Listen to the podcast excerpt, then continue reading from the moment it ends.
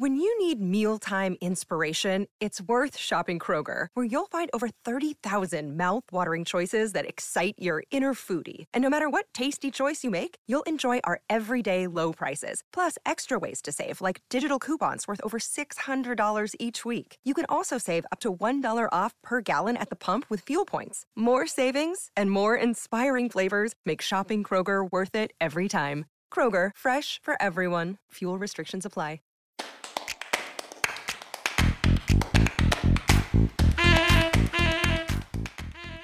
Hello, and welcome to What to Say When Things Get Tough, a podcast dedicated to helping you communicate effectively in difficult situations, both professional and personal. I'm your host, Leonard S. Greenberger. Both Donald Trump and Hillary Clinton elevated trade issues on the campaign trail in 2016, and they've remained high on the nation's collective agenda ever since. Most people outside the agricultural sector probably don't know it, but we export more agricultural products than any other country on earth. And just because I found it surprising, I thought I would share with you that the number two country is the Netherlands. We're joined today by a longtime friend and client, Melissa Kessler. Melissa is the Director of Strategic Relations at the U.S. Grains Council, and we sat down to discuss what this unprecedented focus on trade over the last three plus years means in terms of communications challenges and opportunities. And one quick show note Melissa refers to CAFTA, which I neglected to ask her to define, CAFTA is like NAFTA, the trade agreement, except it covers Central America rather than North America. And it's gone through some evolutions over the years, but I'll leave it there. Enjoy.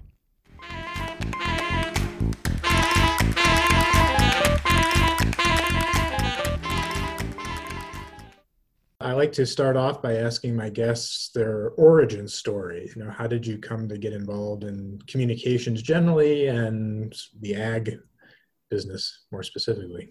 My origin story, I think, is one of happenstance. I studied journalism. Um, I was a journalist in college. Luckily, had the opportunity to study it even in high school. And I, think figured out that there were not going to be so many jobs in journalism going forward, and was looking for something else to do. And happened into between my junior and senior year doing an internship at the National Association of Wheat Growers and very much, you know, chose to do that for couple key reasons. My boyfriend lived in town and it was paid and not not high-minded things and ended up going back and being their communications director for 8 years.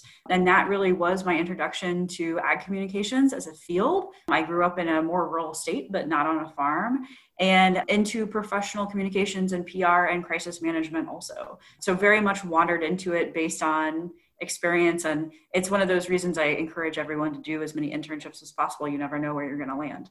And you went from the wheat growers to the Grains Council. I did, yeah. Um, so while I was at the Wheat Growers, I did a master's degree in organization development. Most people have no idea what that is, but it's basically process and how groups work together and how work gets done. And consulted for about a year after the Wheat Growers and knew folks obviously throughout the ag industry. And one day, a colleague at the Grains Council called up and said, Hey, I'm moving to one of our overseas offices. Do you want my job? And I said no a couple times and then finally decided this is going to be really interesting and so might as well. Um, and it did. It turned out to be incredibly fascinating working on the com side. And then as we got into you know much uh, kind of more intense conversations about trade policy and how that's impacting our industry around the 2016 election and after the 2016 election and moved into a different role in 2018 to be able to focus more on that side of things and do things that really cross over different pieces of our organization in addition to just communications. Well, over the years as we've worked together, I have a sense of what the U.S. Grains Council does and what it represents, but maybe you can explain it for those who don't know the organization. Yeah, so the US Grains Council is, we call it an export market development organization, which doesn't necessarily explain things to a lot of people. You know, the US produces an enormous amount of agricultural commodities of all kinds. We're a very, very productive nation. Estimates are we produce enough food for 2 billion people, and we have about 330 million people living here and you know much of that is exported. So we uh, organizations like mine we focus on building long-term demand for agricultural products. There are about 70 organizations like ours in different commodities. We do feed grains. So corn sorghum barley grains that animals eat uh, as well as ethanol, which is a product you can make from both corn and sorghum quite efficiently. And we work in 50 countries around the world to try to help people understand why they would use these products, how to use these products, how to buy and sell, because of course we're talking about physical commodity. So you actually have to like get it there, these products. And you know, that really looks a lot like much other marketing, right? So relationship building, trade shows, events. It also looks like technical education, contracting education. We've taught people how to use Excel. We've taught people how to use Zoom um, because we are working both with some very sophisticated players that have, have grown over the years and with people in countries that are continuing to grow their economies and are just on the cusp of providing more and better food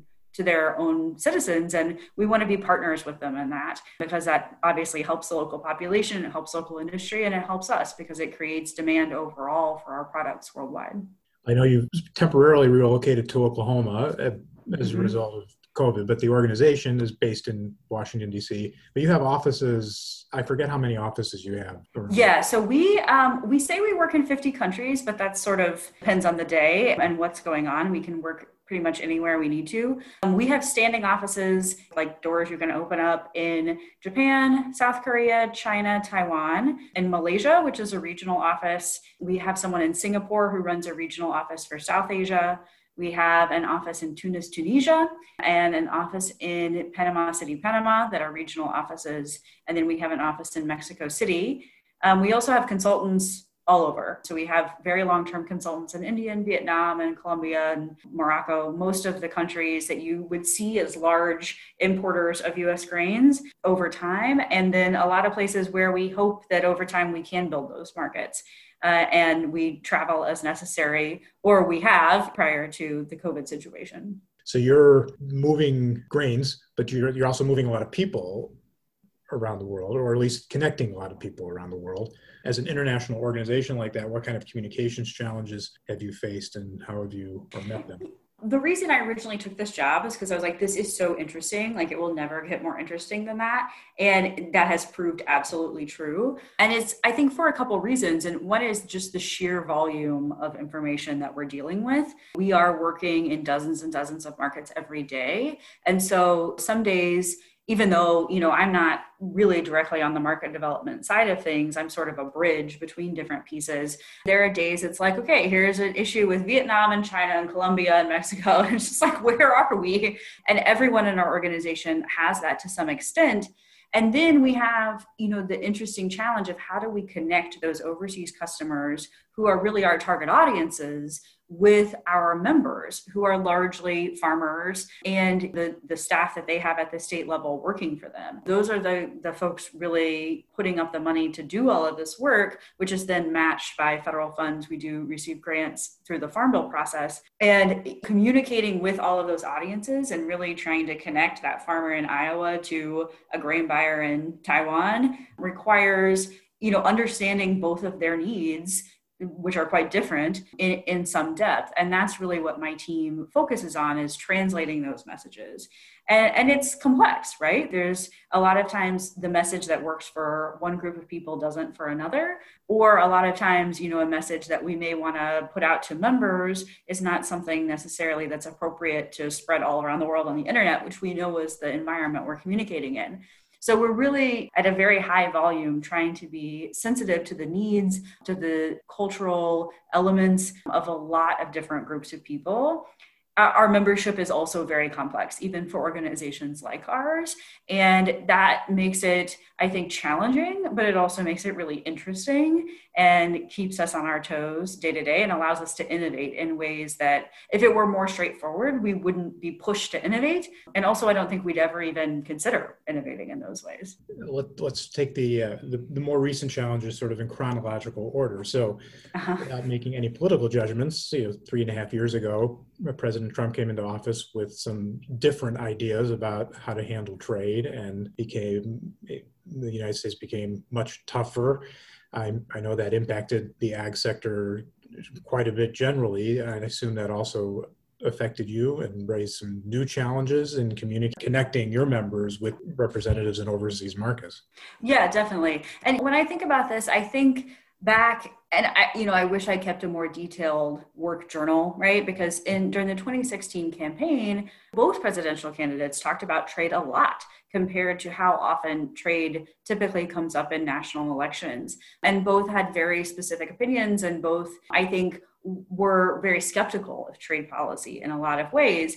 And that was notable because it was different, but it was also, you know, notable just because it was so prominent, which only increased after the election and after President Trump's inauguration. And from our perspective as a an organization that only does trade policy and market development. I mean, that is all we do. It, it really did change a lot of things very rapidly. It changed, you know, time horizon we were forced to work on. I think it changed the amount of attention to our issues in really dramatic ways that we're still understanding and negotiating. It kind of, I, have said before, you know, it's all of a sudden we became the pretty girl at the dance, right? People wanted to talk about trade before it was seen as this like long term, 5, 10, 15 year process kind of boring. People would become interested in it, but it was like certain people became very interested in it, and it wasn't necessarily something you would expect to be in widespread communication. It was kind of nobody's top priority, if we're being honest.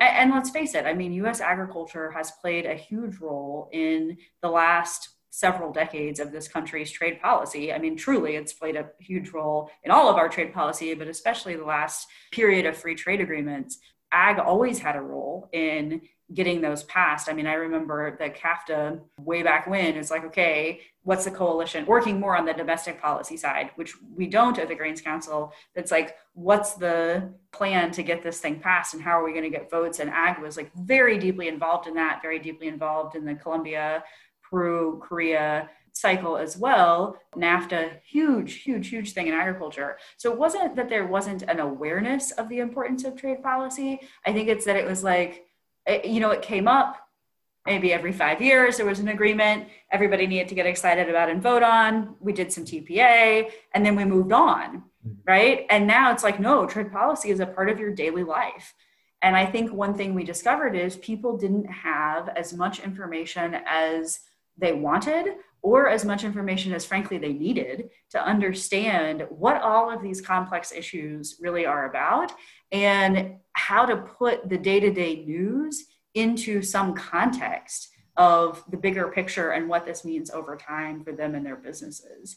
And that's a lot of the work that we've been doing um, and frankly a lot of the work that i've been doing over the last several years. So it sounds like it's a new focus on trade policy presented some opportunities for you to make some new connections and educate some people who maybe hadn't really been thinking about how important what you and, and other groups like yours that represent other ag commodities, the role they play. Totally. I, I 2017 was the craziest year of my life, right? There's no denying that. But I think that goes for many people. You know, we we got some gray hairs during that time. And, you know, this is for people who are true believers in the power of trade, which I mean, frankly, everyone I work with is. Otherwise, why would you be doing this work? To to get out there and to talk about the importance of trade and talk about what this system, which you know, America helped build the global trading system. Truly, we are leaders historically. There, um, what that means to our industry, what that means to our country, what that means to our quality of life, and what that means to other countries where you know trade has helped improve the standard of living and has a lot of potential to continue if done in a thoughtful way. And so it has been sort of wild. Um, and the, on the other hand, it's like, great, we have this massive opening that we could never have created on our own. Let's take advantage of it. Well, and I would think 2017 was a crazy, maybe was the craziest year of your life. I would imagine, well, for many people until this year. Right. Yes. I was watching uh, Meet the Press last night, catching up, and they had the mayor from South Bend, uh, Pete. Buttigieg. Thank you, Buttigieg and he was talking about uh, how he won the Iowa caucuses, you know, back in I guess it was late January. Remember that was this year. That was only six months mm-hmm. ago. And who even remembers that there were primaries and caucuses going on that short amount of time ago? So, as a group that operates globally, how did the onset of COVID? How's that affected the way you communicate and, and make those connections? It's been really interesting because on one hand, I'm tempted to say not at all, which is, you know, obviously not the case. And on the other hand, it's changed everything, which is also not the case. Like it's very much in between. Mm-hmm. I think as an organization that is global, we have offices and people all over the world. We were very well into some communication technologies that I think are really new for a lot of people these days. So we are we used video chats. We used WhatsApp is like the lifeblood of our organization. Obviously, we have good email. We have, you know, a SharePoint system, that type of thing. And phone calls. Like we're all walking around with international cell phones, which is a huge innovation. I mean, that's a life-changing thing in this type of work. And so we weren't totally unaccustomed to working in what we would call now a virtual environment. And we were also accustomed to being able to actually see each other and travel and be able to interact at least on a regular basis. We did have a meeting in February just before all of this really went into lockdown. Our china director had already come back and but staff from all over the world were able to come in. And I, I look back on that and think that was a really good thing because i don't know when we're going to be able to do that again. But truly the the initial kind of US piece of it was very focused on reassuring our customers and providing them the information that they needed and providing our, our sister organizations on the domestic industry and the domestic side of things the information they needed to ensure that continued flow of grain. I mean, people buy from the US for a lot of reasons. We have a high quality product, we typically at a good price, we're a very abundant producer, but the truth is we're very reliable. Um, you write a contract with US seller and that grain will arrive. And this was a situation where all of a sudden it was not clear what was going to happen with any supply chain in the whole world. I mean, we were all thrown into disruption pretty much around the same time. And so for the first couple weeks, a lot of the work was just making sure we knew ourselves what was going on, keeping in mind in any other situation, we would have sent people all over creation to like look at it and see for themselves. And we couldn't in this in this situation the good news is, is we do have a very diverse membership base and customer base, so we could have people out more locally, and certainly talking to people on the phone became our full time situation and, and making sure that information got translated back and forth, right? So, what is happening on the, the river system in the US? What is happening with inspections in the US? How is that going to look going forward? Making sure that information got overseas and the needs that some of our customers have. We, we sell, we're a large country, we produce and sell a lot of commodities to countries that cannot grow enough, even if they wanted to, of the commodities that they need. Um, they're just smaller, right? And so those countries have a very high interest in food security and they have developed over time systems of food security through trade. And we want to ensure them like this, this is the moment that's being tested. And I'm, I'm very proud of our staff that we were able to do that at the DC office level, you know, the headquarters office level and in country, turn around to our customers and say, hey, your stuff is going to get there. Let us know what you need. Do we need to intervene and try to bring together pieces of the industry, pieces of the government, whatever, if anything does go wrong, and really be that bridge. And that, in some ways, that that is our greatest value, right? We're working on long-term demand development and reducing constraints. But when manure hits the fan, as our trade policy director sometimes says, it's good to have those connections and have somebody to call. And that staff that we have in in our overseas offices and with that local knowledge is really those that's those people that you call it sounds like you had the systems in place, the sort of technology in place, the existing relationships and connections in place, and it was more about putting those to use to transmit messages and information that the customers needed to know there's not going to be a disruption or at least a serious disruption in supply in exports coming out of the US and getting to them. Yeah, I mean, I, this whole situation has just made me think so much about systems. And I, I think in a lot of ways, we don't want to invest in systems we don't know that we're going to use right now, right? Like we're all everything is so in the modern economy pushed towards efficiency. And the truth is is that it was like musical chairs right? Like the music stopped and everybody kind of had the situation they had in their personal lives but also in our business situations. And we did have to make adjustments. I mean there's no question about that. I think everybody did. But we also had a lot of systems that were ready to go from a technical perspective, a knowledge perspective, a human perspective. And a lot of the work initially was shifting that right? And as we, I think we saw the value in having those things already in place and saw the value of basically having relationships that we could, where things were not clear, we could figure out the answer, right?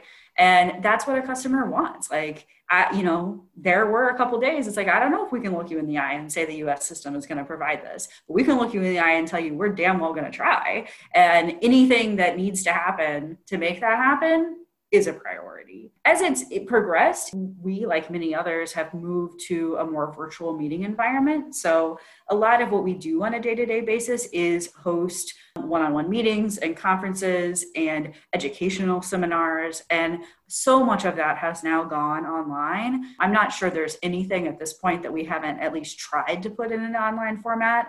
And it's been very interesting to see where that's worked well, where it kind of hasn't worked, but also just the sheer numbers of people we're able to reach. It's it, it's different. I mean, you cannot replicate an in-person meeting online, especially when you're talking about livestock feed. But you can reach people, uh, you know, through Zoom.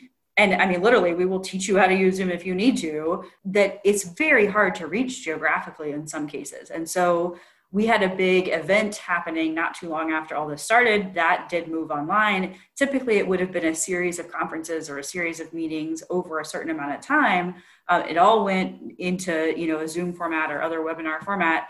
And it, you know was it the same experience? Of course it's not the same experience being virtual versus in person but the ability to reach people that typically we might see once every few years. I mean, you just log in and see them. And the demand for information has been so high from our overseas customers, but also from our members wanting to know what's happening overseas and is demand for grain going to be there? What are, you know, the experiences of these customers overseas that a lot of our members have met? The demand for information both directions has just been incredible because based on trust a lot of this. And right now we're in an environment that, you know, it's not necessarily hard to know who to trust, but it's definitely hard to know what to trust because so many systems have been jarred in ways we just haven't experienced before. One of the themes of this podcast is the importance of trust and credibility to effective communication, particularly in difficult situations like uh, you know the covid uh, pandemic that as you said it stresses all the systems but it sounds like the Grains Council systems were strong and they you responded and you've done a good job of, as I said, transmitting the messages and the information in both directions, all directions, to keep uh, everybody well, keep the levels of trust and credibility high, so that the relationships remain strong. That's certainly our goal. And I think in some ways that is fundamentally different than what we would call communicating in a normal environment. And in some ways, you know, it's not. Like that's what we're trying to do all the time is be a reliable, clear provider of information in an environment that is pretty complex and hard to understand and, and that moves frequently. And that's i think that's a laudable goal at any time and an absolutely essential goal in a crisis time. And and takes you know a lot of coordination to do. I know one of the things you're talking about and you know have written about is how do you actually execute communications during crisis? And it i mean it takes a, a, good bit of work. But I think having prepared in advance is a big deal. Mm-hmm. I think we all did learn how good our systems were or weren't when this started. And we all had areas where like, whoops, should have paid more attention to that. And areas where it's like, well, turns out that doesn't matter at all you know and i will say you know one thing i was very glad for is my team my communications team we are not all in one location even on a normal basis and so we had worked out i wouldn't say every way of working you could think of you know virtually but pretty close and so i think that helped us a lot be able to support the larger organization that was feeling some of those pains. And listen, the minute we can get back on planes and go, we have staff members who travel 50 60 70 80% of the time and those guys are ready to go. And i don't think it's going to be tomorrow. I don't think it's going to be as soon as we want it to be but i do think there's also some passion around knowing that a lot of our work over the past 60 years has been helping markets build up their own capacity and mm-hmm. that this is a situation that is just decimating economies around the world. And that's going to impact our ability to do our work but it's also going to create a lot of need for our work. And there's a lot of i think interest among our staff among our members to get at that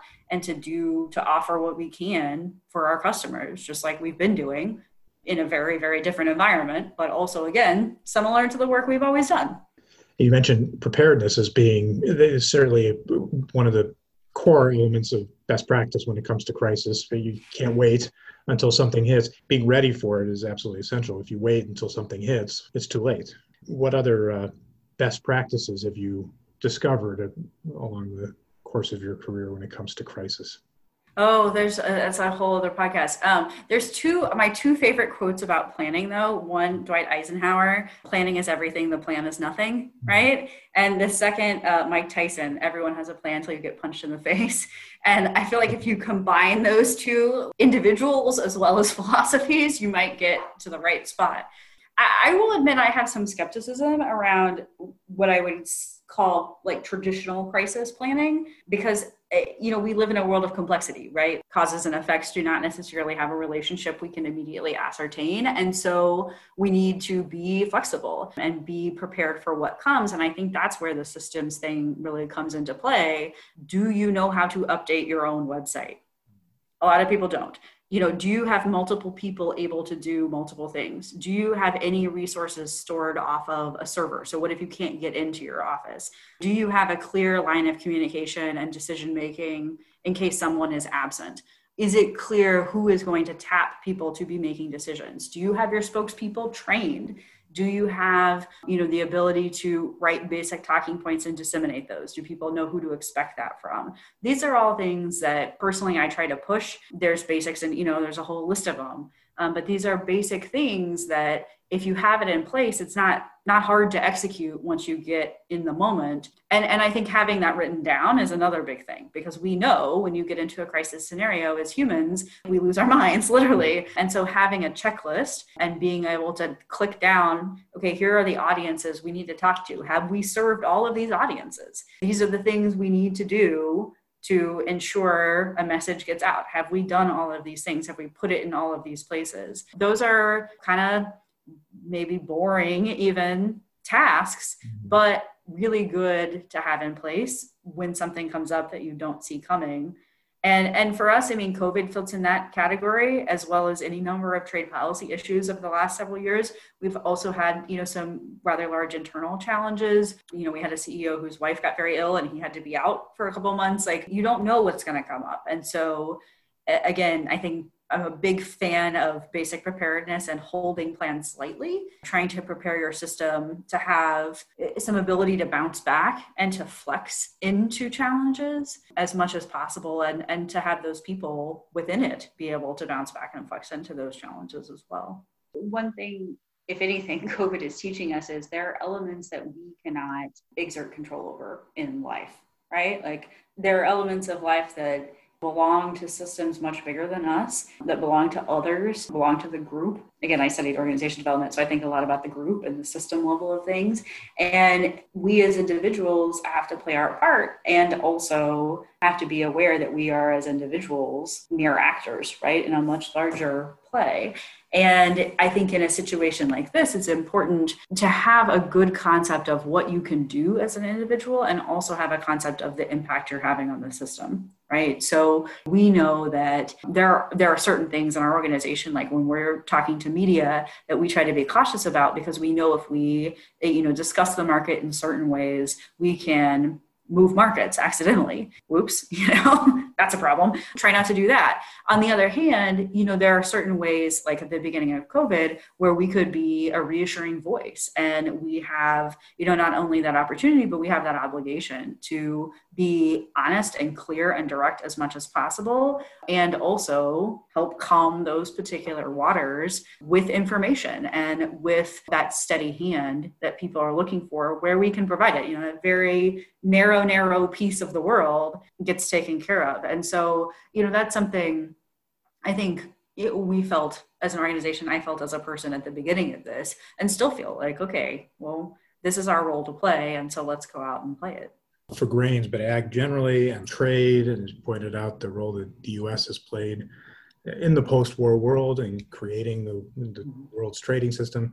It's important to our economy. It's important to so many farmers. It's important to so many people overseas, as you said, depend on us for uh, crops that they just can't grow enough of on their own. So I'm glad to hear that you're doing well. The organization seems to be doing well. The grains uh, industry seems to be weathering this, uh, well, everything that's happened, but especially this this year. Okay, and I appreciate your taking the time to talk to us about some of the communications challenges you faced, and, and as I said, how you've met them.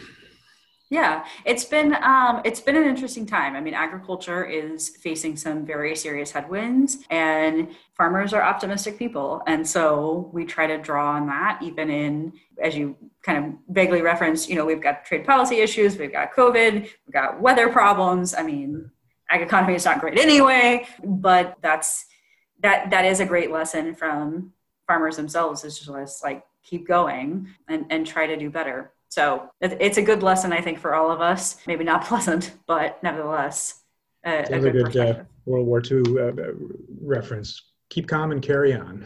Keep calm and carry on. Yeah, I don't know. We're trying. I mean, that's that's that's a hard one sometimes, but yep. for sure. Yep. Well, you got to do it. Well, thanks. I really appreciate you taking this time.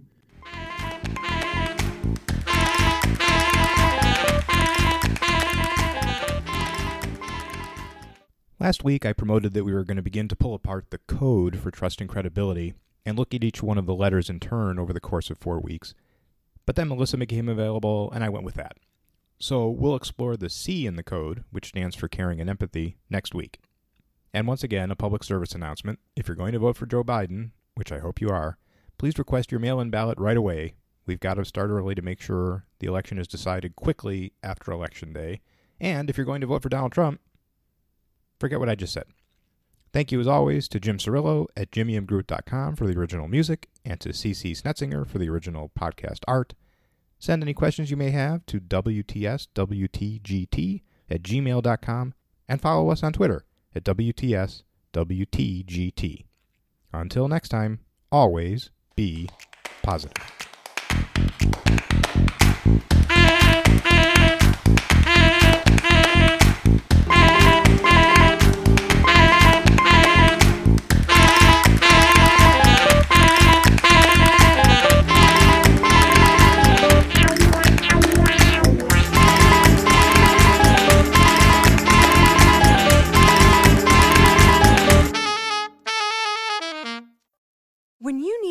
Mealtime inspiration, it's worth shopping Kroger, where you'll find over 30,000 mouthwatering choices that excite your inner foodie. And no matter what tasty choice you make, you'll enjoy our everyday low prices, plus extra ways to save, like digital coupons worth over $600 each week. You can also save up to $1 off per gallon at the pump with fuel points. More savings and more inspiring flavors make shopping Kroger worth it every time. Kroger, fresh for everyone. Fuel restrictions apply.